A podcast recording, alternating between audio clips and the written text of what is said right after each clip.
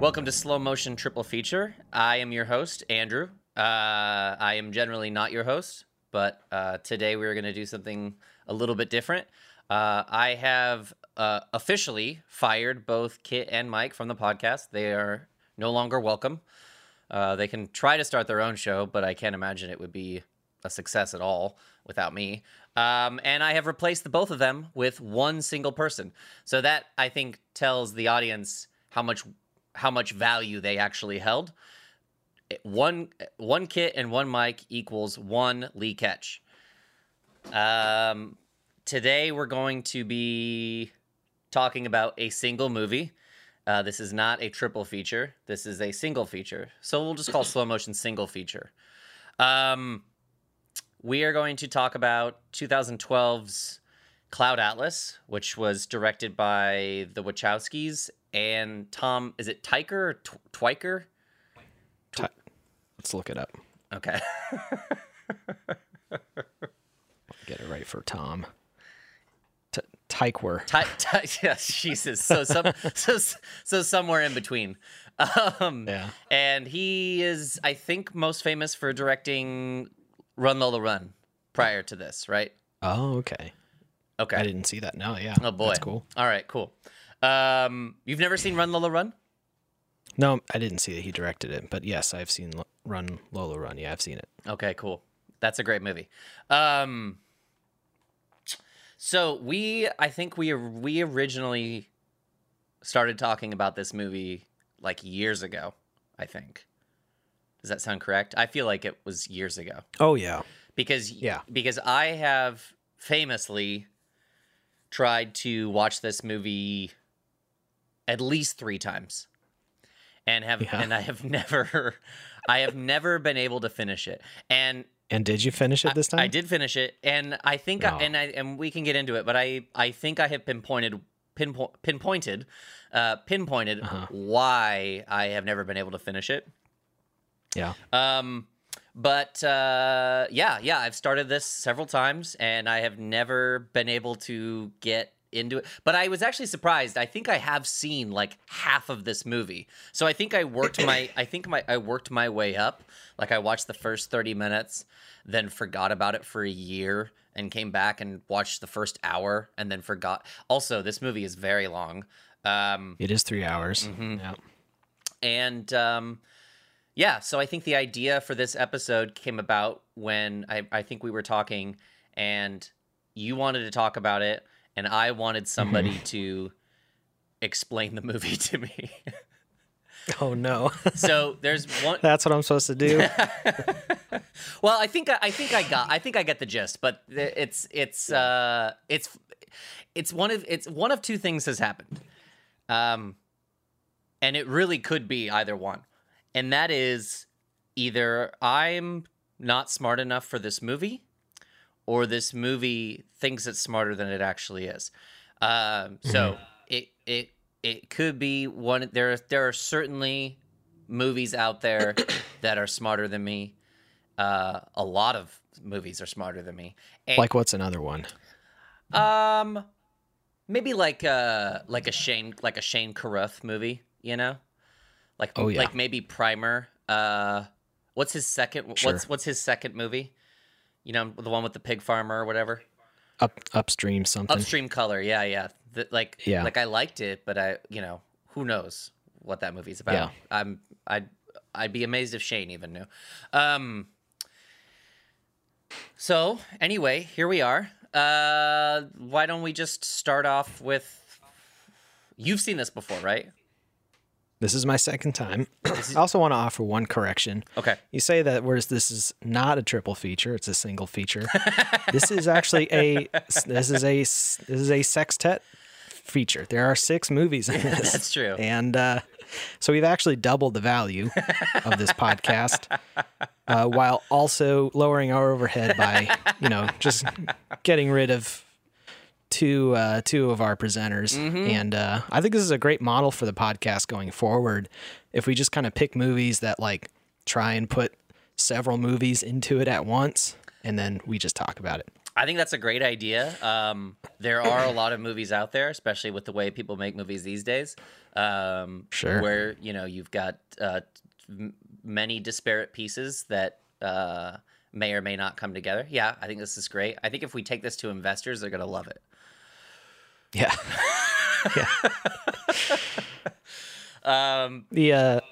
Yeah. You know, I want to start by saying like what I even like about movies and why I go to movies, why I watch them, because I think it is slightly different from Kit and Mike, or you know, related, but I guess I bring to movies is that I generally do want to be confused and it's something that bypasses my analytic brain to some sort of emotional experience, you know? I'm not saying that to exclude any movie. So you go to a Marvel movie or whatever, you can have that experience. You can absolutely have your analytic brain kind of blasted, and you just walk away with this like feeling. Some movies, it's hard to do that. And I felt that Cloud Atlas, so, you know, my favorite movie makers are like slightly headier, brainier. I don't even want to use brainier, but you know, like in their own kind of like, heads. Like give us some examples. Like, absolutely, because Lynch is my favorite. David Lynch is my favorite. Cronenberg is absolutely one of my favorites, and my favorite movie is The Texas Chainsaw Massacre, and it's not because I particularly like slasher movies, but because that was an example of a movie that took some real techniques that are endemic only to movies, that can only be done in a movie, and exploited them to their fullest extent in order to, for me at least, I had a real emotional reaction to the kind of techniques that Tobe Hooper used that really just kind of cut through any kind of thesis or statement or any kind of cohesive plan that he had for that movie. It just didn't matter. The way my experience of watching it was so emotional and so powerful that that's like what I want whenever I sit down to watch a movie. I mean, I have a lot of reasons to watch movies. Sometimes they're like, you know, bad, so bad it's good kind of stuff. That's like fun. There's plenty of reasons, but for me, I think primarily I go to do what David Lynch's kind of idea for movies is, which is kind of to project a dream onto a screen, and a lot of people experience it simultaneously and kind of all take part in this dream space. And I think that's why I like to go to movies, and I think Cloud Atlas is like this interesting example of I'll say an attempt at that. It's like removing the obvious movie making. I don't know. It's like I guess I'm thinking about Texas Chainsaw Massacre. You were talking about like the sort of plans behind that movie. Now, do you mean like his attempt to tell a story? You know, I don't even really care what the story is. I want the experience that can only be done through that medium. So, you know, if it's slightly more, I tend to like slightly more abstract movies for that reason, not super plot heavy. What's his name? The guy who made the movie with Mick Jagger, The Performance. What's that movie? Nick. I tend to like slightly more abstract, I guess, movies. Nicolas Roeg or Roeg or however you say it. Yeah. That kind of stuff where that's like kind of maybe thinner plots, but a certain like emotional through line or something that just makes sense and keeps you hooked and keeps you thinking about, you know, your own experience, and kind of hits on that level. I'm not saying that I like don't watch other movies. It's just I think that's my primary kind of You drive. Like it. You like it raw. You're chasing. Yeah, I do like it raw. You're. You're. How did you know? Yeah, you're chasing pure cinema. Oh, I wouldn't put it that way. You want the uncut stuff. You want the good stuff. You want, yeah, but like 2001. You love 2001, don't you? And I feel right. Like that's sure. that's is that not like one of the examples of like I don't know. There's like that movie is so it is very technical, but it's also very very swept up in its emotional through line. Sure. Okay. Well, and I think that that Clark and Kubrick had like a pretty strong idea of what the story was and what they wanted to say. You know, it's not nonsense. It's not random. It's not like cut together, abstract. Okay. Like it's a pretty like. So a little different. But I guess. So you think you? What I'm saying is that despite that, in their best attempts to tell this kind of weird story, what comes out is this very like emotional experience, and whether they intended that or not is not really the point. No, and that's actually relevant to this movie, I think, because I think this movie has an extremely strong message intended by the filmmakers, and in a way that gets in their way a few times, I think, because this is not too far from. And forgive me, but there's going to be a lot of just like what's his names with me because my memory with like names and stuff is not so great. But the it's like a Christian film kind of where it's like you start the movie for a Christian film and you're like, all right, you kind of know where it's going. You kind of know that the goal of this is to proselytize, which I'm actually not saying about Cloud Atlas. I don't think it's proselytizing. I think more what I'm getting at is like. I think they had a really specific idea about reincarnation, about the philosophy of the soul, and that they maybe stuck to that on a little too much of a surface level, even in their attempts to make this like really epic movie that I think they thought was expounding on this idea, but I don't totally think it did. I will just jump in and say that I found the reincarnation aspect confusing at times because I felt like, and some of this is just like it's just the way the edit functions. I can't tell who is connected to who because it feels like there are times when like the Tom Hanks character, he's got all these other Tom Hankses and some of them feel like they're directly connected to the post-apocalyptic Tom Hanks story, which is like the ultimate ending of the movie, I think. Sure. But I don't know. There are other characters that seem, it's just like, oh, we need a version of Tom Hanks in this era, so he's going to play a hotel clerk. So I don't know. I felt like, and that's another thing with so many stories going on, because there's what, six? Yeah. There's six timelines, right. There's six timelines going on, and at any given time, I was able to track all of them. So that's a point for them, but I wasn't able to track their connection to one another the whole time. Even thematically, I found myself struggling specifically with Jim Broadbent's story and how I don't understand how that connected to the wider, and it felt tonally very different to me. It felt like who's the guy who does the all the movies with Steve Coogan, Winterbottom, Michael, is it Michael Winterbottom? Yeah. Okay, that's what it felt like to me. Last name, yeah. Yeah, it felt like one of his movies. And then what else? And then all, you know, so, and then also even the stories that did connect with each other. I'm just going to kind of go off and just kind of ramble, but I kind of felt like, oh, good, that's exactly what the movie does. So yeah, it does a lot of continuity. It does, but it just it felt like to me that, you know, even the stories that connected to each other, they weren't always equally compelling. And I think that, like, for instance, the one in the 70s with Halle Berry and Keith David. Sure. Like, that felt like kind of like a totally fine, middling kind of 80s thriller or something like that. Like a political thriller.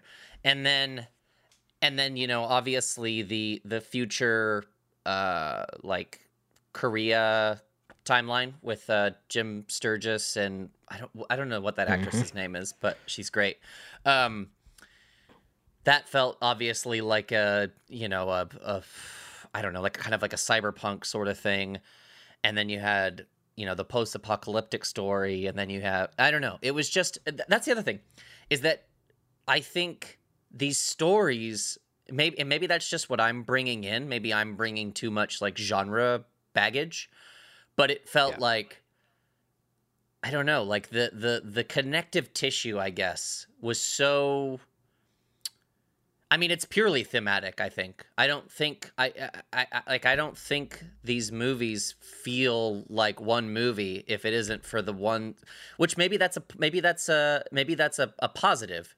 Maybe the idea is that you're not supposed to get hung up on what each a bunch of different, you're not supposed to be looking for how these movies connect. Maybe you're just supposed to feel how they connect in one very specific way. I think you're correct about that. Absolutely. Okay.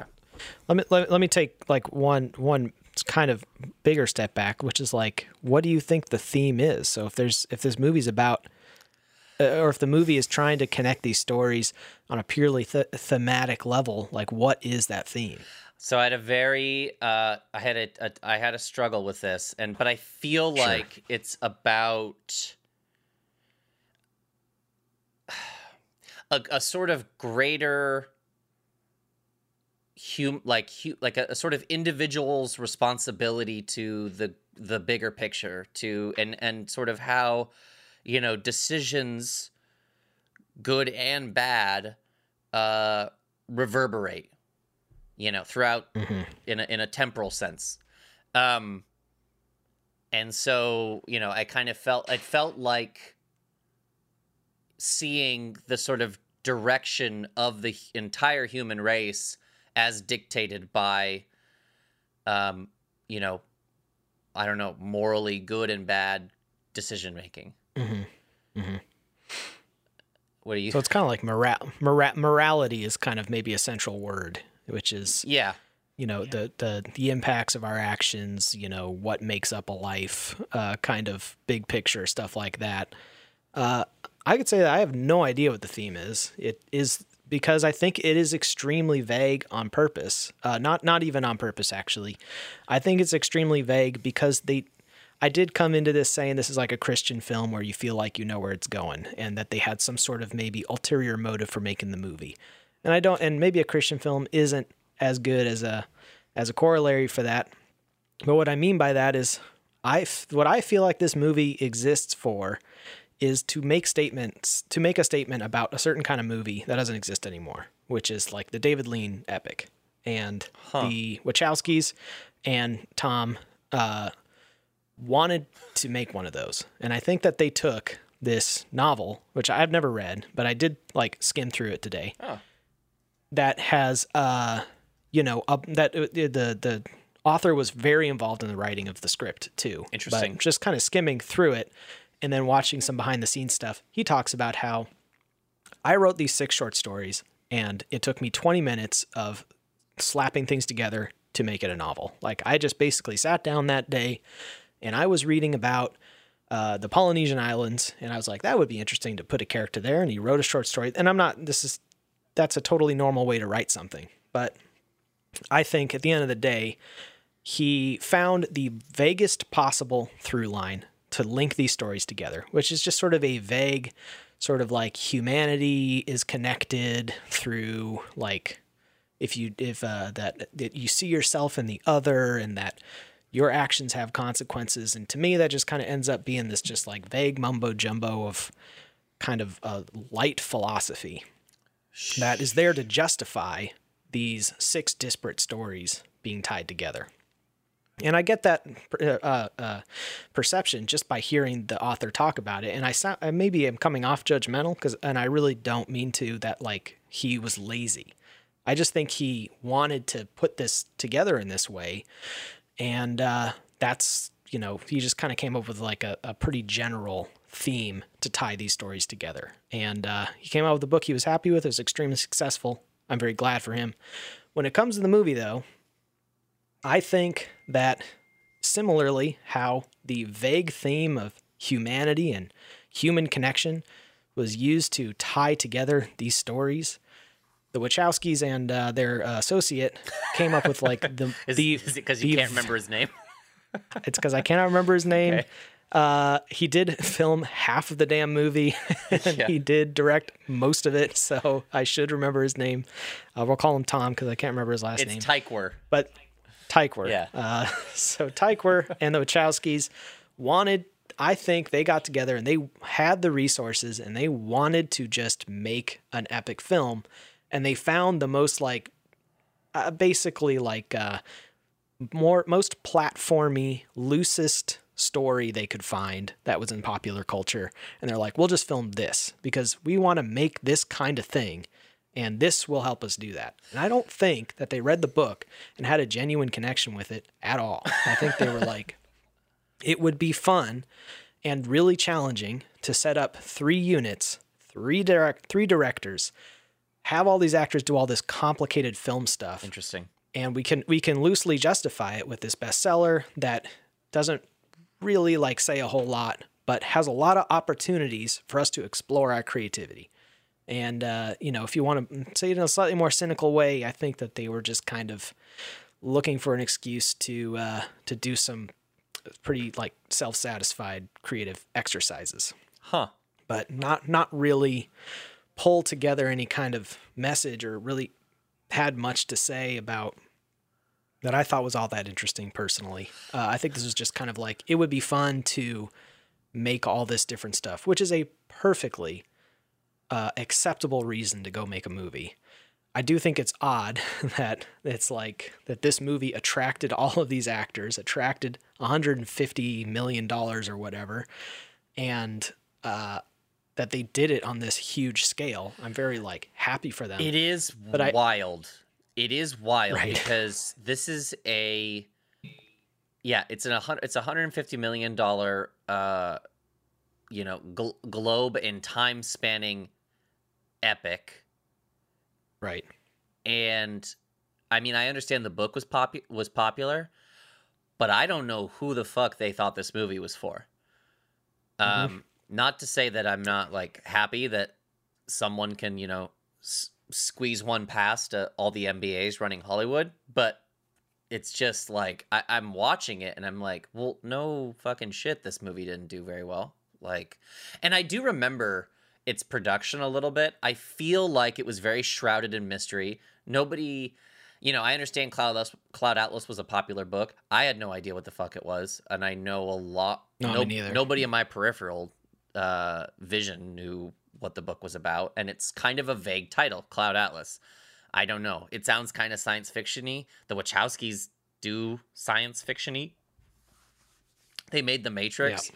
But I feel like this is one of those things where it's like, I think you're right. They grabbed a hot property that didn't have necessarily like a lot to say and decided to, use that as a platform for their own, vision, which is, again, to your point, a perfectly reasonable reason to want to make something. And then I think that they used whatever their clout was at that point. I mean, 2012, that's sure. What, 8 years after The Matrix. I don't know if this would be before or after. This would be before Jupiter Ascending, I think. Yeah, somehow they used this to make Jupiter Ascending. They hadn't amazingly. Yeah, that's wild. So they hadn't done much. I think they had done The Matrix, then they had done Speed Racer, which was, I don't know how well it did. I don't think it did well with critics, but I think it was a visual achievement at the time, at least. And then They come and they do this, and I think maybe they just cashed in all their chips. And the thing is the cast is really pretty impressive. I mean, Tom Hanks most of all, but you got Tom Hanks, who's a big star, you know, now and forever. But then the rest of the cast is notable for sure. But yeah, like Hugh Grant wasn't really like a thing at this point. Like I'd say Hugh Grant is more of a star now than he was in 2012. Halle Berry, I think she had, you know, kind of, I don't want to say aged out. That's not nice, but I feel like she just wasn't, well, sure. You know what I mean? Like she was, I don't feel like her. So I don't know. I don't know if this is them using their clout or them getting all these people on board, because at that point they're the Wachowskis and that's like a huge deal still. So you know what I mean? Like, so I don't know. I'm trying to figure out like how people saw this as a marketable idea, whether it be by the, you know, people not realizing the star system no longer matters, or not realizing that nobody cares about this book, or at least not enough people to make it a hit.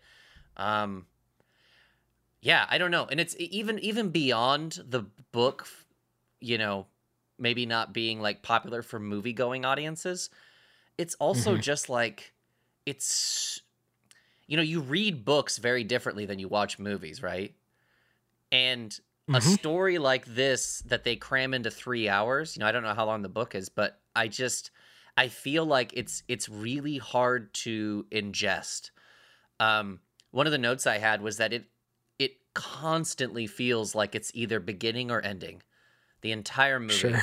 There's very few points, and then the anytime there's a reprieve from that feeling where the editing is just like kind of dialed up and the music is really going, and you know, we're cutting even faster between different stories, and there's you know, there's narration overlay from the last story bleeding into the next story, and the story beyond that is bleeding into the story you're watching currently. There's this sort of like melding of all these stories that happens throughout the movie, but I feel like in specific points it becomes even more kind of a blended sort of thing in order to like get your heart rate up. But it becomes exhausting, I think. Oh yeah. Yeah. Well, and let me ask you this. You say it always feels like it's starting and ending. It's like, is there even a story? Is there, like, you know, a story doesn't need the 3-act structure or whatever, which obviously this movie really believes that a movie doesn't need a 3-act structure. Right. And they really test that theory. But like, is what we saw even qualify as a story?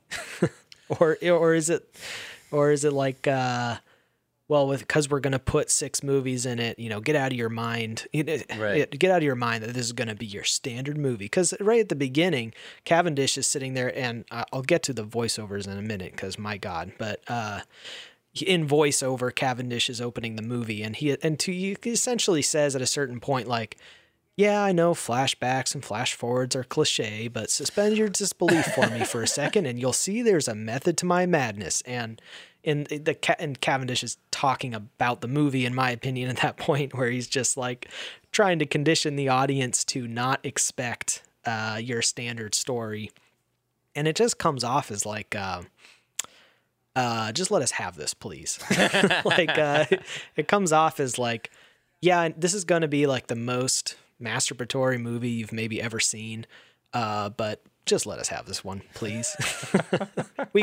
we got Tom Hanks. We put him in front of you in like crazy makeup, and he's doing a crazy accent. Can you just let us have this movie, please? Tom Hanks, like how the whole thing comes off. Tom Hanks, like you've never seen him before in times 6. Yeah, I think I just wanted to defend one thing that I said, which is like, I really don't want to come off as too cynical or like too dismissive of this movie, that like I'm making all these like suppositions that they secretly have these like desires to just make this big epic movie, and they sort of cynically just found some property to prop up that whole idea. I don't really mean that, but I just mean when you actually watch the movie, there's such a like cold detachment from what's going on that there's just zero personality throughout this entire movie. There's no chances being taken. There's no interesting shots. There's a couple that are cool, but like to me, I feel like the Wachowskis, what they love out of movies is the technical aspect of it. And I think movies like The Matrix and Speed Racer are, you know, Speed Racer is an extremely technical movie. It's like extremely effects heavy. No one else had made stuff look like that before. Same with The Matrix. Yeah. And Speed Racer was a huge success because they reined in that story to be about the most simple archetype story, single character driven thing that you could possibly put on screen. Right. And then they just like explode it with all this creativity around this very simple idea. But here they're like, okay, let's do that. Multiply it by 6. And, you know, this, our creative potential is endlessly scalable. So we'll just be able to take all that energy and all of that, those cool visuals that we did in Speed Racer, and we'll just be able to do that times 6, and people will love it. But I think that was just like, but they don't. Very hubristic. That's but they don't is the thing. They end up totally not. I agree. You're right. They don't take visual chances. There are portions of this movie that feel visually very cheap to me, even for 2012.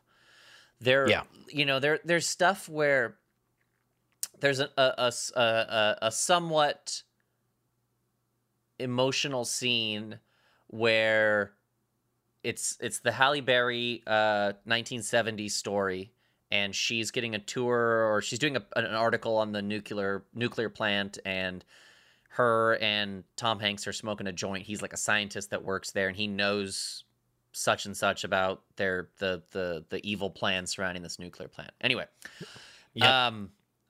The one of the most important things, it's basically like her stating, you know, I think a part of the theme, which is you can't not do what you can't not do, or you can, I don't even know. It's sort of like, you know, he's the hero we want, but not the one we need right now, or the one we need, but not the one we want, or whatever. It's just like, it's basically saying that like when you're met with a seemingly impossible choice, you have to do the thing that you can't not do.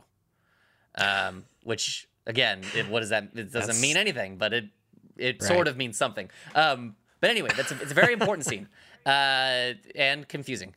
And you know, to your point, when the camera flips and we see that they're on this sort of catwalk and they're overlooking whatever, it's like a sunset or something. It's so obviously composited. I think that's where this movie, you know, I don't like to get like super hung up on, you know, the use of like CGI today versus, you know, you were comparing this to a David Lean epic. Of course, they didn't have those tools. So you get these incredible extreme wide shots in like Lawrence of Arabia that is just like, all right, dude, you're going to ride out 2 miles on that horse. We'll call you on the walkie when to stop, and we'll tell you when to start walking. It's going to take you about an hour to get from one end of the frame to the other. You know what I mean? They'd never do that shit. They just don't do that kind of stuff. Yeah. You know, they don't need to. And I think this is either a point in time where cinema was not ready to abandon things like that. Not that I think it ever should totally abandon, you know, trying to capture things in camera, but this is where it doesn't feel like an epic to me. You know, when they flip the camera and I see two characters in an emotional moment standing in front of a green screen in a way that is obvious. You know, I don't know. There's other things too. Like I think, you know, some of the you know, the spaceship, like the effects, you know, Jim Sturgess and Sonmi, that's her name. Yeah. Yeah. When they're escaping on the sort of like robotic, plank or whatever that stretches between two buildings. Yeah. Nothing about that feels tangible to me. No. So I don't know. And then also just like, yes, the way it's shot, like I want more. If you're trying to establish 6 different worlds and then have them sort of interconnect in a thematic way, I feel like you need to really, really, really establish those worlds. And they did that. I feel like it's like they almost, for me, focused so much on character that the camera never leaves the characters. If that makes sense. Oh, that's a great point. Like, yeah, that's totally true. I want to, like, I anytime they'd like reestablish, like the ship, with Mr. Ewing and the slave, yeah, and the evil Tom Hanks. It's like, I don't know. I want to see, maybe this movie's too short. Maybe they have to cut, maybe they had to cut all that stuff out. And so, maybe there's, I've heard rumors of like a 4 to 4.5 hour cut, which I cannot imagine sitting through, but it makes me wonder if there is something, if there's a version of this movie that feel like it's breath. This movie needs breath. This movie, it doesn't breathe at all. It's just, and that's to my point earlier about, the movie always feeling like it's beginning or ending. I think it's because the movie doesn't get to just be, because there's so much they're attempting to cram into it. All right. And what happens, 8 years after this movie's released is every freaking auteur and their sister gets a Netflix series at our HBO Max or whatever. I mean, this is like the project to do for a streaming project. Absolutely. Where your episodes don't have to be a standard length. You're the Wachowskis. You can command as many episodes as you want. I think Sense8 was a little bit of a course correction. I think there may be an attempt to do something like that. I haven't seen all of Sense8, but I think they were like, damn, if we had just made this movie 6 years later, we could have just made it a series. I think it was a unique time where it's like they still needed to make it this big blockbuster. But the story just doesn't fit into that, or whatever you want to call it. The collection of stories just does not fit into that format. Or at least maybe it does, but the way they did it is like not good. Yeah. No, I think that's a really good point. I had that thought as well the whole time. I'm like, as a TV show, give me 10 as a 10-hour TV show.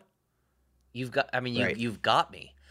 And the thing is too, is it kind of feels like TV, right? Like kind of looks like it. It looks, yeah. I mean, especially now that it's aged, but like, I feel like this definitely feels like TV. And the other thing is, there's some level of expectation that comes from, the Wachowskis. They make blockbusters, and I know this is a blockbuster, but it's missing. I mean, it's missing excitement, I think. So much of the energy in this movie comes from the sort of insane pace of the edit and the music telling me that my heart is supposed to be beating outside my chest. Mm-hmm. You know what I mean? And it's absolutely, like, and it's like, yeah. and I found myself genuinely confused because I'm also trying to understand what the movie's trying to tell me. And it's like, in its dialogue. And I found that I turned the subtitles on about halfway through because I was just like... I did too. I don't know. Am I getting old? I don't know. But I can't track anything. And especially when they jump to like the sort of pigeon, the sort of pigeon speak that Tom Hanks is doing in the sort of post-apocalyptic world, which is cool. Yeah. But I'm just like, I don't know what the fuck anybody's saying. Yeah. Yeah. So true, man. So anyway, yeah, I don't know. I didn't hate it, but it's... Oh, really? Yeah. I didn't hate it. I hated it. Okay. I thought it was... Well, it's interesting because gross. Because you didn't hate it when we last... Nope. So you've done a 180. No, this ties back to why I come to movies, and I thought that's what this was. I thought it was a big, deep, abstract, you know, I thought, you know, in 2012 when I saw it, I guess I was a different person or something, because upon watching it again, you know, I thought this was going to enter my canon of just like misunderstood genius movies that have this epic scope. This was, you thought this was Ang Lee's Hulk. Yeah, that's a whole other topic. I don't think I'll ever need to watch that movie again, because I don't want to experience the inevitable the truth. Right, the 180 that I'll probably turn on that movie. But I thought this was going to be my 2001, the revisited. Yeah, and watching it, it's just this like completely compressed, totally nonsensical, really rote and just very surface level kind of thing. And it's right. And the reason I focus so much in my criticism on maybe like the behind the scenes aspects of it is because it's like they just, as people, tried to do way too much, and they just stretch themselves and everybody involved like way too thin, to the point where you're just, it feels like they barely got every shot. It's like every shot is the first take. Yeah. It's like there was like no planning. They're just like the storyboard allowed for like this single camera angle, and then we need to tear down and set up this. It's just like too complicated. And it was like kind of just too much hubris, and they ate themselves. Too much hubris. And I think, yeah, they're stretching their actors too far. And also an interesting thing that I read is that the book doesn't, it basically, reincarnation is just kind of a thing that is hinted at. Right. And they took a much more literal approach. Definitely. Which, yeah, I don't know. I part of me thinks that if this movie were, if the stories were even, if there was even less of an attempt to connect them, you know what I mean? If the actors were, like, use different actors, but maybe give some sort of, I don't know, some sort of other visual through line, you know, whether it be a facial tic or, right. I don't know. It's like, I want to go even more vague, you know. I want to know even less. For sure. If that. Well, yeah, you made a great point about there not being any breath. And when I think about the movies, the sort of contemplative, abstract movies that I like, I think about 2001. There's like a 6-minute, 10-minute sequences with no dialogue. Yes. You know, and there's like or like a David Lynch movie, scenes will just go on for like twice as long as they should. And that just, and those two directors are like, you know, they're weird examples of directors. Not everybody does what they do, but I just mean that it's like they allow the audience to take a second to like process what's happening, even if seemingly nothing is happening on screen or it's very repetitive. Well, I think you get a sense that you are, I think, in sort of in their brains. I think that you also get a sense that they're experimenting with the... I mean, there's a lot... I feel like there is a much greater dialogue happening between the audience and the director in cases like Stanley Kubrick and David Lynch than purely what was in the script. You know what I mean? Like, it's more than just the story. I feel like it's a peek into... who they are as people. It's a peek into the art of cinema and how malleable it is. So yeah, I don't know. It's so different than watching something like Cloud Atlas, which feels like it's just struggling to tick the first box and connect with the audience.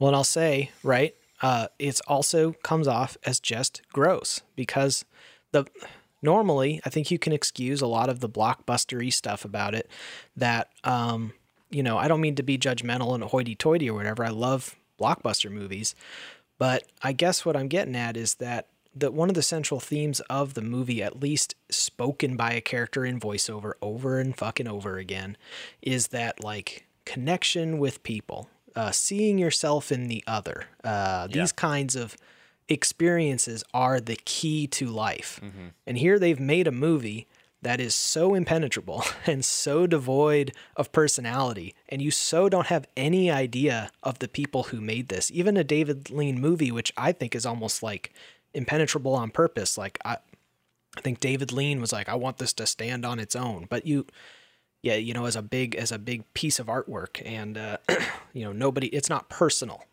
but it is, you feel like, who David Lean is after watching this like awesome masterpiece.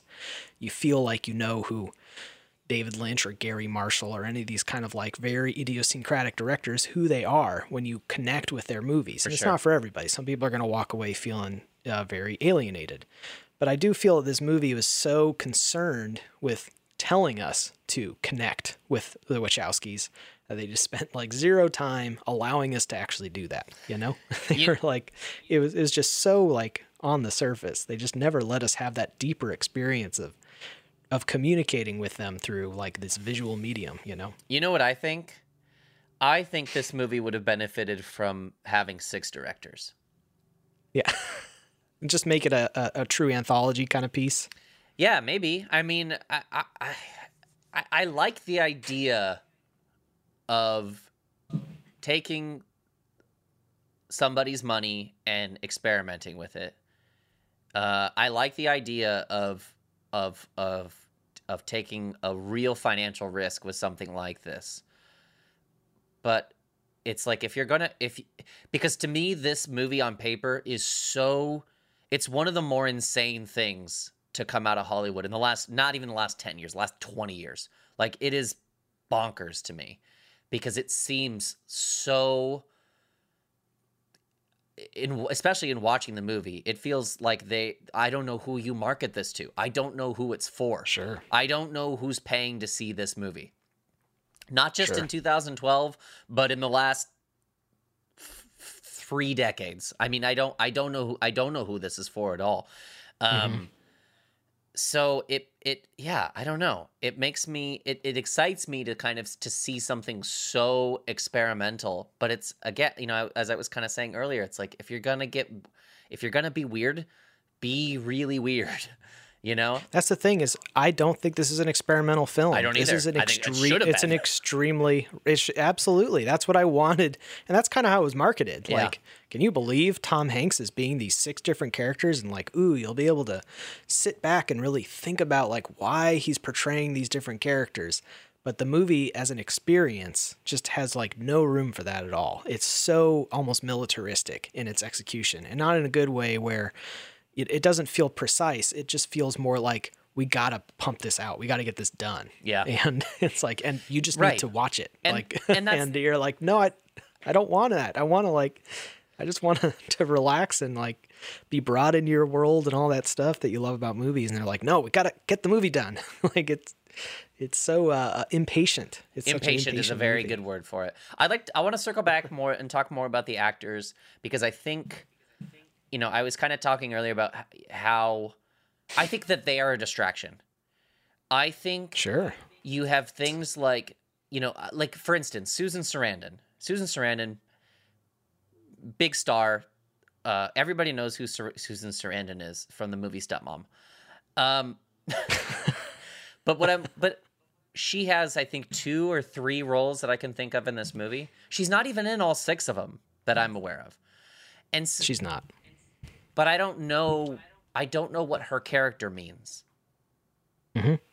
Because I think I'm also meant to think that that each actor playing the 6 characters, I think I'm also supposed to understand that all 6 of these characters, or however many, are connected in some way. Because why else? Because if you're going to strengthen the concept, if you're going to take the book and say, okay, even though reincarnation is not a huge deal in this book, let's double, triple, quadruple down on it by casting the same actors. So at that point, the audience has no other choice than to think that these actors playing the same character, that all these characters are the same character in some maybe intangible sense. Right. So I have a real issue with that. I think Tom Hanks shouldn't have played 6 people because those people, other than because that's the thing, is like all of them are criminals except for I think Tom Hanks in his final in the post-apocalyptic story. So I don't know. Yeah, I don't know how the two can. I don't know how they connect. I don't know. I don't know what it all means. I think there are supposed to be these archetypes, and you know, I do appreciate that. The one thing I kind of liked about the cast, actually this has nothing to do with the casting, so you know it's beyond the point. I do think some of the characters were strong enough to survive this six arc thing, and I think Tom Hanks is one of the strongest, which is kind of this like redemption arc where he starts, you see him as a real bottom feeder murderer, and by the end he gives up his life for the small girl to save her life, and he'll take Halle Berry to the scary place and stuff. Like he goes from completely self-interested to selflessness. Okay. And he like changes. Okay. Yeah. I'll buy it. And I do think the through line, he's one of the only examples I think, where the through line in the way he acts connects. I do also think he was the worst actor in the whole thing, Tom Hanks, by far. Yeah, I think his character was just kind of the best written, had the most recognizable kind of archetype of a character, which is the redemption narrative. I think you're right. I don't blame him. I think they put him in insane. Right. I mean, the characters that he's playing are nuts. The only one that feels like an actual person is the post-apocalyptic version. I agree.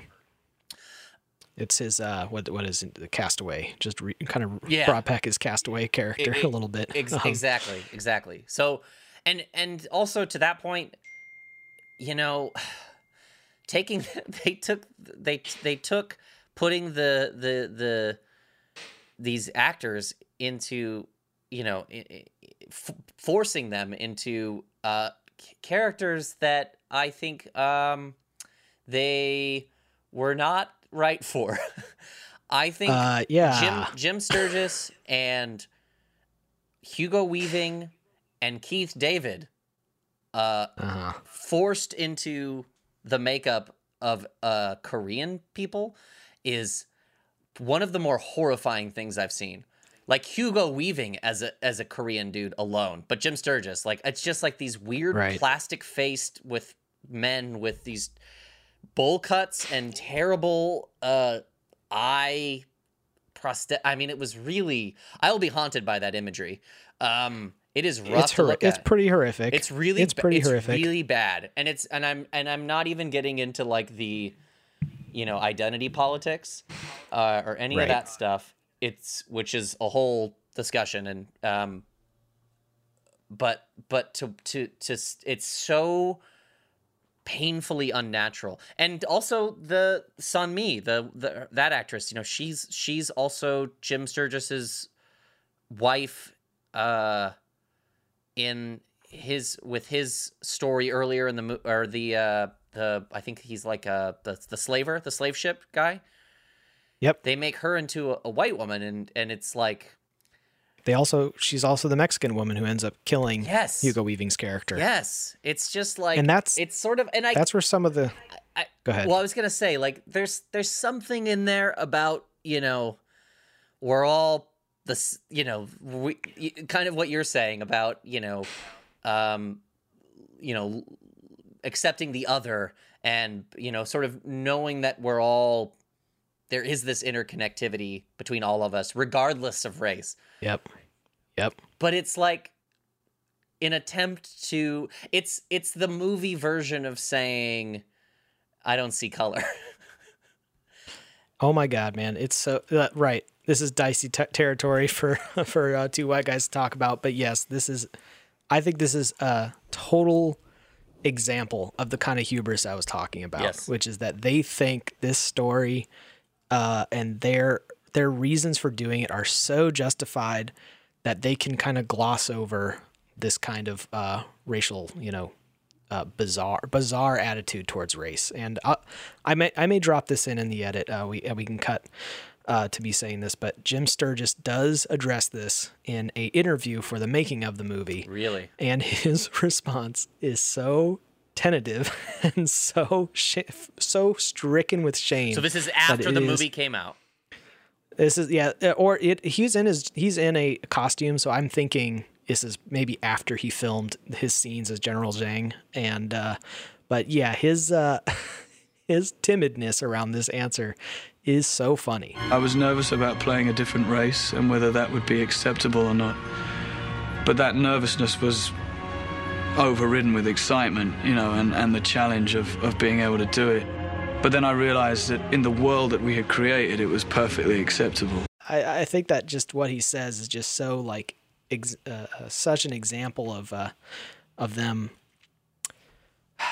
not really like respecting the audience, not really bringing them into anything, just being like, no, we're gonna do that. We're gonna do this.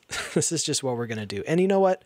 I think that can work out super well because, like, I'm sure when David Lean made a guy walk across the desert for an hour so he could get one shot, he wasn't very popular, and it's not a very nice thing to do to a person. No, but it was like, from as a viewer, I'm almost like appreciative of that actor. That shot is so amazing and so like iconic and transcendent and communicates so much that I'm like, I'm glad that guy did it, and I don't feel that way at all about anybody dressing up as a Mexican person and getting called a racial slur like immediately. It's just so like, it's just so disrespectful. It just really makes me think like they're not cool people. It is pretty wild. It's definitely hubris. I think it's very funny that Jim Sturgess uses the word justified. It's because it's just appropriate. Well, right, but it's so much of a, it's less of like an explanation and more of a defense. Yeah, and I mean that if you are having to defend an act, I think that calls, you know, that can, not always, but it can call that act into question to begin with. Yeah. I don't know. Anyway, that was rough to look at, but that's, you know, just to get back to the makeup side of it, it just doesn't look good. It looks like shit. No, it looks, that's what makes it offensive. Yeah. It's like Rob Schneider in I Now Pronounce You Chuck and Larry 100%. With chiclets for teeth playing a Chinese guy. I mean, especially like it's so bad that I'm like, are they an alien race? Right. But then that makes me racist because they're supposed to be Korean. Yes. And then I'm thinking they're aliens. And then there's a real Korean person in the movie. Right. And I'm like, well, but she doesn't look like that. But they're like, well, yes, she does. Mm-hmm. They're both Korean. And she looks like that because this person looks like that. And they're the same. And they're matching her, like they're matching her Korean accent, but you can tell that it's put on. It doesn't feel right. Yeah, I think that stuff's really rough. I think most of the makeup effects, we could actually get into this because you said that we should go through like bests and worsts. I did have some bests and worsts here. That's great. Okay, let's get into that because I think that's worth talking about. Oh yeah. Okay, we'll let you go first. Let's start. So the first start with makeup. Well, the first one is worst accent is what I have here. Yeah. Who do you feel had the worst accent? Boy. Oh, you know what? I can't say this because I realized after watching it that it was supposed to be a bad accent, which just even makes this more of a clusterfuck. But originally my thing was the worst accent was Hanks when he was portraying Cavendish in a filmed version of Cavendish's story that Sonmi watches and then adopts his catchphrase. Yeah. But now I'm realizing that's supposed to be like a trite kind of a sentimental movie that somehow made it to Sonmi, and that actually makes it even more deep because she's grabbing this kind of sentimental line and using it to launch an entire religion. Right. But in that line, Hanks is supposed to have a bad accent because he's supposed to be playing a sentimental character. But otherwise, it's still Tom Hanks, and it is definitely going to be the Hawaii stuff, the future, the post-apocalyptic, okay, made-up accent that interesting is somehow even more annoying than people trying to do accents of other races. Wow. Okay. Cool. For my worst accent, I'm gonna go. I'm gonna go Hugo Weaving as the Korean. Sure. I don't know, executioner or whatever the fuck. Yeah, I thought that was pretty bad. I thought his sort of like his attempt was so they all felt like caricatures, but I thought his was, and he's a great actor too. So I felt like, yeah, his was the most like a caricature. Yeah. Okay. Best accent. I'm going to go with Hugo Weaving as old Georgie in the same timeline where he's the Satan character in the post-apocalyptic world. Oh, yeah. I thought he sounded pretty cool. That's all I got. That was kind of, sounded kind of cool. It was so funny to me because that character design, which I love to watch, and I liked the shots of like him out of focus just right behind Tom Hanks or whatever, just like talking. Sure. And I thought that stuff. I remember that ruled. It was very cool looking, but his character design is like, it's good. Like I like it, but it looks like it's from like a low budget horror movie. Yeah. It doesn't, or like Disney or something. Right. It's just, yeah, exactly. It does not even look another thing that doesn't look like it belongs in this movie. Which nothing feels like it belongs together. So yeah. Right. Yeah, that's an interesting one. I'm going to go with...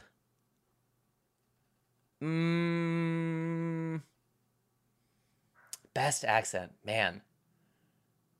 There's a lot of them. I know. I'm going to go with... You know what? I'm going to fuck you up. I'm going to go with Tom Hanks in the... Hawaii post-apocalyptic stuff. That was your favorite. I think it's the best because in what way? Like why? Here's why. It's kind of winning by default. Okay. I can't pick one of the people who is just using their actual accent. Like I can't use Jim Broadbent because like that's how he speaks. Yeah. I can't use any of the actors putting on an accent because I don't think any of them did really all that great of a job. And the accent that Tom Hanks is doing in the post-apocalyptic story is fake. So for all I know, it's the best accent in the movie because because it's made up. So he wins. All right, here we go. Worst makeup. Oh, boy. Okay. This is another small part, but it was the time where I was like, you guys are seriously not even trying. Mm-hmm. And that was when Hugh Grant played Jim Broadbent's older brother in a sort of Michael Caine getup. So bad. And my God, he looked so horrific. It's really bad. He looked, and this is a movie where like every other shot, the worst makeup you've ever seen just appears in front of you. And I think that was because it was earlier in the movie where we hadn't seen the yellow face yet. We hadn't seen the gender swapping attempts.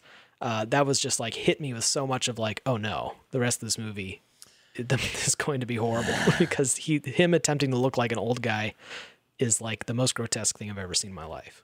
That was horrible. I agree. I think I would pick that one also, but I'm gonna let it tie with old lady Halle Berry. Yeah. I thought that was really good bad. Good call. Best makeup. Yeah. That's an easy one. It's also Hugh Grant. Yep. And he's the cannibal chief. Yep. Damn. That's exactly what I was gonna say. He was truly unrecognizable. That was amazing. He was great. He was terrifying. I thought all those characters looked very cool in like a Mad Max way, but like even more vibrant, right, and menacing, right, like barely even human. Yeah, I liked that. Worst line. What do we got? Oh yeah. So I actually, I don't expect you to get this one because I was actually sitting there writing down stuff. That was insane to me. There was a lot of it. I think the worst line, it's hard to really drive this home out of context because part of this is like, you're just watching this nonsensical movie and then someone will try to say something that sort of wraps it up. That sort of says like, here's the theme of the movie. Mm-hmm. And the first time they do that is when Ben Whishaw, who again is supposed to kind of be this like up his own ass kind of dandy person when he's Frobisher, but he says, this world spins in the same unseen forces that twist our hearts. Oh dear God, just like, that's so bad. What in the living fuck does that mean? The world spins in the same unseen forces that twist our hearts. I don't get it. It is trying to be deep, just like this whole damn movie, and you just gloss right over it. It has no impact, and you're just like, what the fuck are you talking about? Yeah, it sort of feels like when you ask a politician something at like a debate. Yeah. Yeah. Yeah. Yeah, I will say the line that I cited earlier that I couldn't even get right about you can't not do what you, or you have to do what you can't not do. Yeah.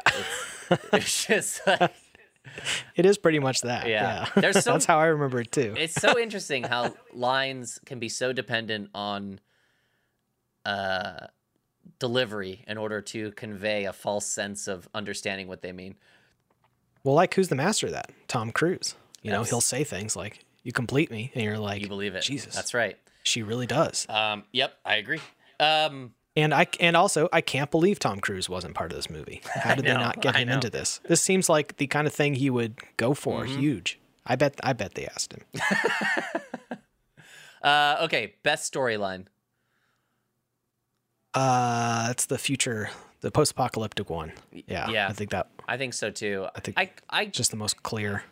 I think I liked the cyberpunk one. Just because I felt like I got some better sense of that world. Well, I got a good sense of the post-pop. Both of those worked pretty well together, I thought. Sure. I'm gonna tie it. I'm gonna say both of those. Although I also kind of liked parts of Ben Whishaw's story with Jim Broadbent as the composer. Like it was fun. Yeah. It was fun. I especially like that scene where he's trying to convey a tune in his head, and the tune he conveys is like just shit, and then he creates something good out of it. Yeah, there's something cool in there about process, and also the way people kind of the way sometimes talent, I don't know, something about talent and your reputation and your arrogance and all that. Anyway, I'm rambling now, but I liked that stuff. All right, worst storyline. I'm opposite you. I think the worst storyline was the Sonmi, was the neo soul storyline, and that's because that's where the movie got the most just like straight up just saying what the theme is kind of stuff. Sure. With her monologues. Sure. I think that's fair. There was the rampant yellow face. There was the lines like you have to do or you can't not do or whatever. I mean, there was just and I thought that it was the most lazy vision of the future that they could conjure. It was just like Blade Runner with some kind of like what's Marathon Man, where the whole world is controlled by brands or whatever. No, or, Marathon Man is a Dustin Hoffman movie. But no, it's you're thinking the Demolition Man. Oh, the Demolition Man. Yes, yeah, sure. Where it's like the Burger King Wars or whatever. So they just kind of franchise wars threw some They threw some Demolition Man kind of like barely commentary on consumerism. Such light commentary on consumerism that they just say the word consumer over and over again. That's a good point. I thought that was just like gross and annoying, and it tried to get too deeply philosophical, and it just was and lazy. I think that's fair. I thought the nuclear power plant story with Halle Berry was just so just like beige to me. in its... Well, it's really confusing. It is. It is confusing, yeah. Because they're trying to throw a mystery thriller, a like 70s psychological, political sort of corporate espionage thriller, which like are pretty known for being like kind of obtuse and kind of hard to follow. Yeah. Into an already hard to follow movie. It's like, yeah, and it's like, just like too much. It's like it's all the president's men without the scenes of them just like calling people for 15 minutes, right? Right. They just cut all those out, and it's just when they're driving in cars real fast and shooting each other. Exactly. I didn't care for that. I didn't care for the story on the slave ship. I thought that was, it's like, why? I don't know. Why is this here? I feel like if you took three of these stories and expounded upon them and, you know, basically wrote them out more, I think you've got a better movie. Well, a little bit of trivia here is the Wachowskis directed the 19th Century and the two future ones, and then Tom Tykwer directed the 30s, the 70s, and the 2012 Broadbent stuff. Interesting. So I think you walked away liking the Wachowskis version of this movie a little more. That's the thing, because they really did operate independently. They obviously, all three of them sat and wrote the movie, but like they did go all make three different movies and edit it together, you know. Interesting. It's really like, it is a shared vision or whatever between the three, but I will say, to its credit, I guess I wouldn't have been able to tell that except for like the action sequences. Like some of the action sequences are very clearly Wachowski. I guess to its credit, but that's kind of points back to the problem of this movie just kind of being flat and beige and running together and having no distinct personality whatsoever. So if you do that, then you'll never be able to tell who's making the movie, you know. I do want to say one thing about the action scenes, because this is something that I care about. The Wachowskis, obviously, extremely well known for their visuals, specifically in The Matrix. And although there were like a couple of action beats where I was like, okay, that's kind of cool looking, but nothing was inspired. There was no... Right. And I felt the same way about like Jupiter Ascending, where it's just like, it's really too bad, where it's like, I feel like these people who were so such visual masters have kind of forgotten how to, or maybe they just haven't had any inspiration. Maybe they just, The Matrix worked because they liked anime. I don't know, but there's something, I don't know. There was something. Well, but missing. And only one of those movies worked. The other two. I think story-wise, you're right, but I think there are things in all of those movies, I think, that if you were to strip the story back, there is still, even though the second two movies are obviously cannibalizing the first movie and just upping the ante. You've got scenes like Neo flying and just like a tidal wave of like cars and debris just exploding behind him. Just very, very cool stuff. The way when he kind of like lifts off and like the sort of world ripples. I think that's very, very cool. Mm-hmm. The freeway chase in the second movie is... That's good. Even the fight between Smith and Neo that goes on for like 45 minutes at the end, and it's raining, and whenever they hit each other, it sends a shockwave that makes the rain like basically defy gravity and go the opposite way, and you've got these like sort of like impact bubbles in midair. So there's stuff like that that's I think very cool. Again, I'm not talking about the story or anything. I think that The Matrix, obviously, the sequels have trouble, expounding too much upon the things that the original Matrix were just sort of hinting at. But I do think that their visual senses are very just firing on all cylinders in the Matrix trilogy, and then in a very different way with the Speed Racer movie. And then you watch Cloud Atlas, which is I think their next movie after this, after Speed Racer. Yeah. And it's I don't want to see a movie with the Wachowskis' name on it that is about a 17th century or 18th century slave ship. Like I don't want to see that. Right. I don't think it's in their wheelhouse. And I know they didn't direct those sections, but they're guilty by association. No, they did. Oh, they did. Okay. That was one of the ones they did. Yeah. I'm not interested in that. I don't think they're good at it. And I don't think they should do it. Now, that said, Jupiter Ascending comes out after this, and I don't think they're good at that either. So I don't know what that means for them, but sure, it hasn't been working. And just to make it slightly more depressing, I mean, for Resurrections, the author of Cloud Atlas co-wrote the movie with them. So oh, no. There's and when I just kind of skimmed through that book, you know, not to lay so much blame on the Wachowskis, there is a lot of that just like preaching in the book too. Oh, it's boy. Just like people just saying their worldviews and stuff with like as if it's a ninth grade philosophical text. You know, the Matrix trilogies kind of like that too, where it's like, how many more ways can you tell me that Neo is Jesus?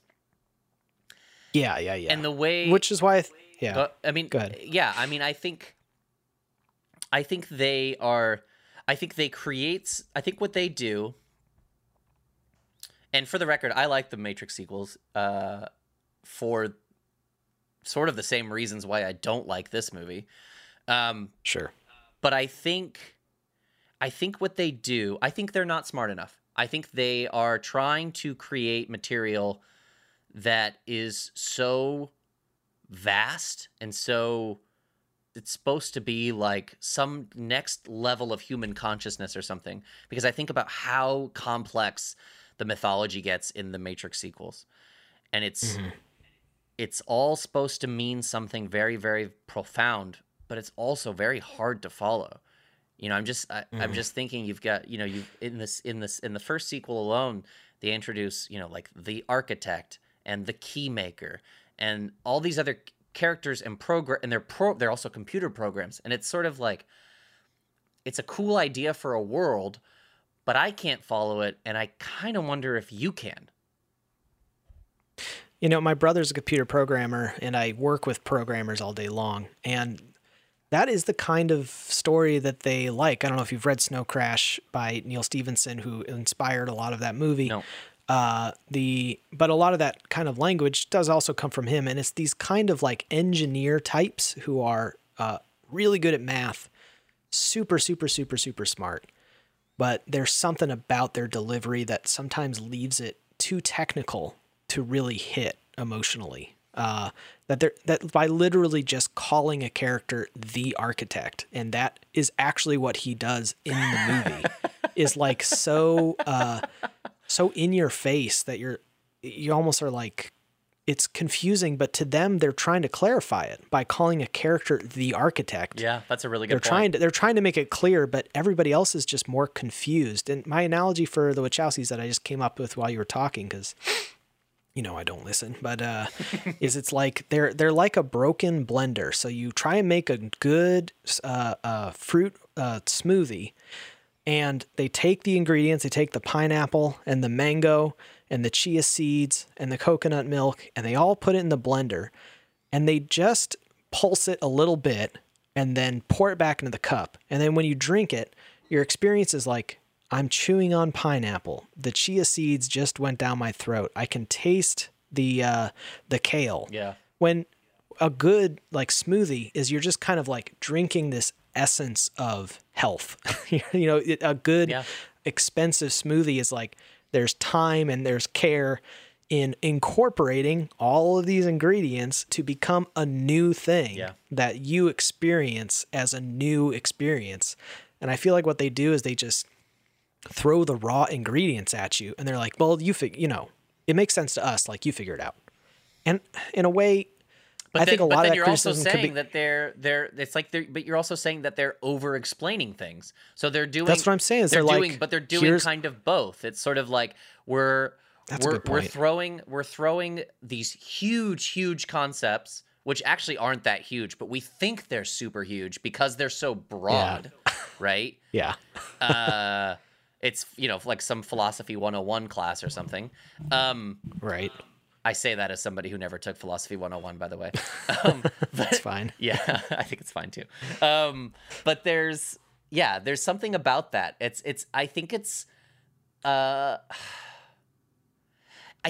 of like a Nolan thing, you know?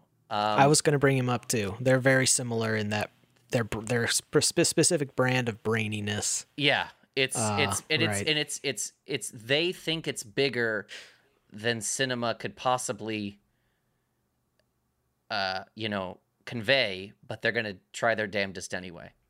But it's not right, and no, and that's what's like kind of brought me back to like these big tentpole movies like this that are like so ambitious. And because Nolan is also super ambitious. Tenet is extremely ambitious. Yeah. And this movie is extremely ambitious. And I love to watch somebody actually finish something that ambitious. Yeah. But I realize as a person who just wants to experience like a piece of art, like, I don't walk away with that experience. I walk away with like, well, I watched someone do it. Yeah. It's like, no, I agree. Well, they did it. And that is a bit of a failing on me to not like, I don't know, dude. It isn't. You know what I mean? Like I understand why somebody who is exhausted by the state of cinema, why they would want to go see this and why they would want to cherish the feeling of having watched somebody try something that no one else is trying right now, as opposed to walking out feeling of a Marvel movie, feeling, 75% satiated. You know what I mean? So I understand. It's a good point. I understand that feeling. And sometimes I can even, sometimes I relate to it. And I think it just depends. But so I'm grateful that we live in a world where things like Tenet and Cloud Atlas exist. That they have or have ever had the space to exist. I'm amazed that Tenet exists. It's almost incomprehensible. And yet Warner Brothers had no problem giving him $200 million to make it. I appreciate that. I'd rather them just be good though. Absolutely. And it's kind of a, I don't want to get too alarmist or anything, but it's like, people complain about how all movies are just like these big continuations of existing properties and stuff. And they're like, there's no ingenuity. There's no original ideas. And to Hollywood's credit, there's a couple people out there, big auteurs from back in, who kind of operate in this old school attitude who are like, give us $200 million. We will show you, the future of the medium. We will do it. And then they're like, okay, great, we'll go do it. Then they go do it, and it's just like completely does not connect with anybody, right? Except them, I guess. And I think I wonder if it's a reaction. I wonder if like I'm a big fan of Denis Villeneuve. I don't find his movies sleepy, and I feel like I have to say that because I'm acknowledging that. People do find his movie sleepy. Now, also, I say that with a little asterisk next to it because the second time I saw Blade Runner 2049 and the second time I saw Arrival, which was with you, I fell asleep. But I digress. I love that man. I love his movies. However, there is something that feels... Well, two things. One, Blade Runner and Dune, both IPs. Yeah, right. So even a director like that is getting sucked into having to do, previously established properties. But it feels like when I watch his movies, which are all mostly pretty high concept at this point and mostly science fiction, they feel like such a contrast to everything else being made. I feel like he's... Sure. There's times where I'm watching his movies and I think he's holding this shot for such a long time to prove that he can, I totally agree. Yeah.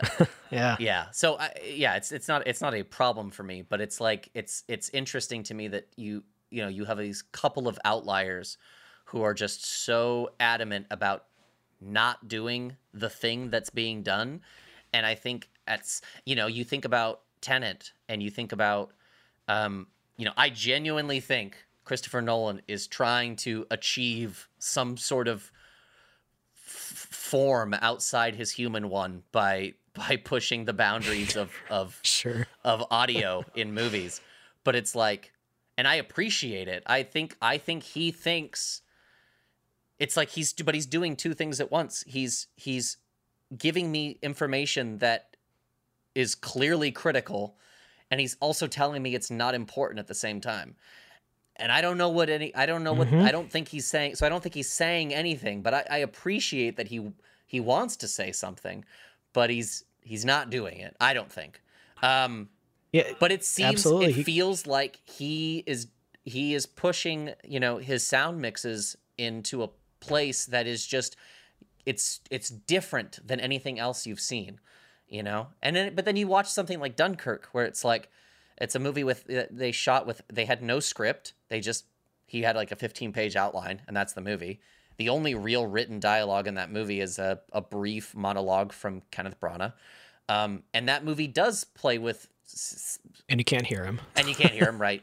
And they do, but, So there's situations where it can kind of work. But anyway, all that to say is that it's interesting to me that you've got kind of directors who are getting sucked into producers' movies, and then other directors, a very few directors who I feel like they think they're sort of holding the line, and that the way to do that is to make sure that they're not doing anything like what all these other sort of like shamelessly, crassly capitalistic studios are doing to create just like pure crowd pleasing garbage or whatever. Like it's absolutely it's like this time is just over. There used to be a nice corollary where film nerds, whatever, like us who grew up like, oh, I appreciate cinema and all that kind of hoity-toity stuff, and blockbusters like crossed over amazingly, where it was like the most popular movie was also considered this huge critical, was a huge critical success and is still revered 50 years later, and that time I just don't think happens quite as much. Even with somebody who I like Jordan Peele, there's just kind of this, and this movie, and Christopher Nolan, there's just this kind of self-awareness that the blockbuster is done, that the blockbuster is like, it's like an art form or something, is no longer needed. And they're just trying to like squeeze blood out of a stone a little bit. Well, it's because they've been able to make increasingly more amounts of money. So it's like, we know it's done because it's a soulless, husk of what it once was. And I say you're that right. They're making a lot, but honestly, the pandemic is the thing that might actually expose this, is when it stops making money and people actually, people have to, I like a lot of the movies that we're talking about right now. But I look at Black Panther getting nominated for an Oscar, and I can't help but think that the amount of money that it made was part of its, somewhere buried inside of its Oscar campaign, because it's an insane, it's even for an organization as corrupt and devoid of any meaning as the Oscars, it feels like a sort of a sort of rallying call or a cry to say like, oh, look, these movies are important and they have something to say. Mm-hmm. So anyway, I don't know. We're kind of rambling now. No, I think it's super critical to why this movie exists. I think this is the reason that I find it interesting now is not so much for an emotional experience. It's not deep. I don't get anything in my soul when I watch it. It's more like interesting in the sort of meta commentary about movies as like, why does this crazy movie where everybody's in yellow face exist, and why did they spend $145 million on it, you know? Yeah. And it's like a curio or like a stunt. It's absolutely kind of like watching somebody base jump or something.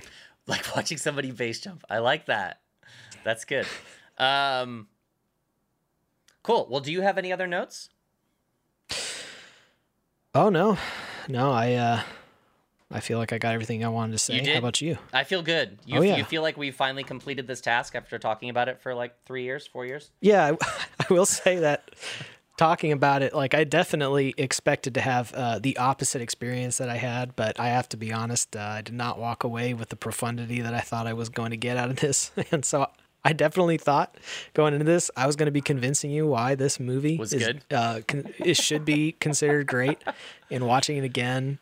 Maybe it's because I was sitting on a laptop or whatever with the subtitles, or I didn't get the cinematic experience like maybe they intended. No, but nope. I felt like Walking Ray. It's a bunch of garbage. Yep, this is a bad movie. It is a bad movie that tries to let you know that it is important every 30 seconds. Yeah, for 3 fucking hours. It's really long. So that is unfortunate. But I would encourage people to watch The Matrix. I would encourage people to watch Run Lola Run, and then not this movie. Yeah, then just have a dream where like those 2 movies happen at the same time. There you go. Then that's what this movie should have been. There you go. Yeah, that's good.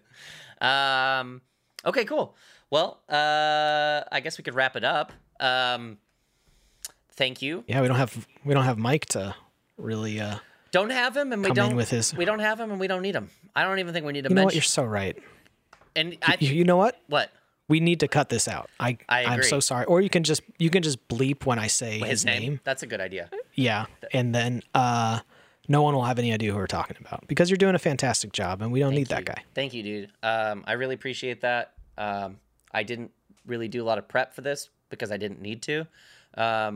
But I'm glad to be validated. So thank you. Cool.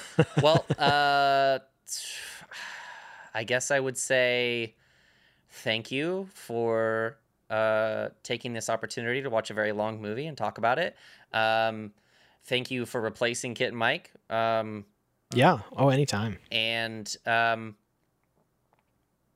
yeah, if anybody has any questions or comments, they can reach out to us at slowmotiontriple@gmail.com.